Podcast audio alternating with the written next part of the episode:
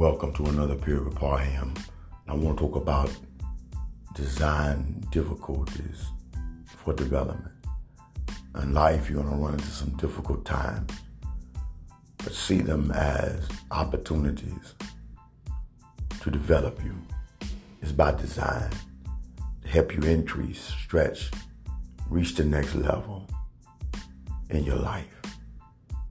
Remember, when difficulties strike within and even without, that's when God's greatest inspiration will come into your life and give you the strength to be victorious and gain the victory.